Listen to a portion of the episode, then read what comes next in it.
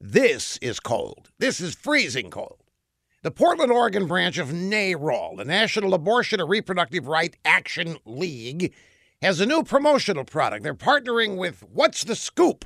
It's a local ice cream parlor to produce an abortion themed ice cream flavor. Not kidding, folks. They're calling it Rocky Roe v. Wade.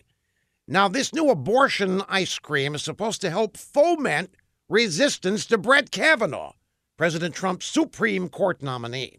People can even buy the abortion ice cream online, but then they won't have the honor of watching a bona fide pro abortion superstar scooping it for them. Now, most normal people would use certain words to describe this abortion flavor ice cream promotion. Words like perverse, pathetic, deranged, insane, mad, maybe even evil.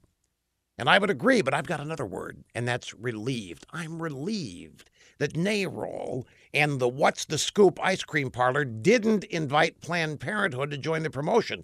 Then they might be offering pints of abortion ice cream with body parts sprinkled on top. Don't get mad at me, folks. I'm not the one doing that. They are.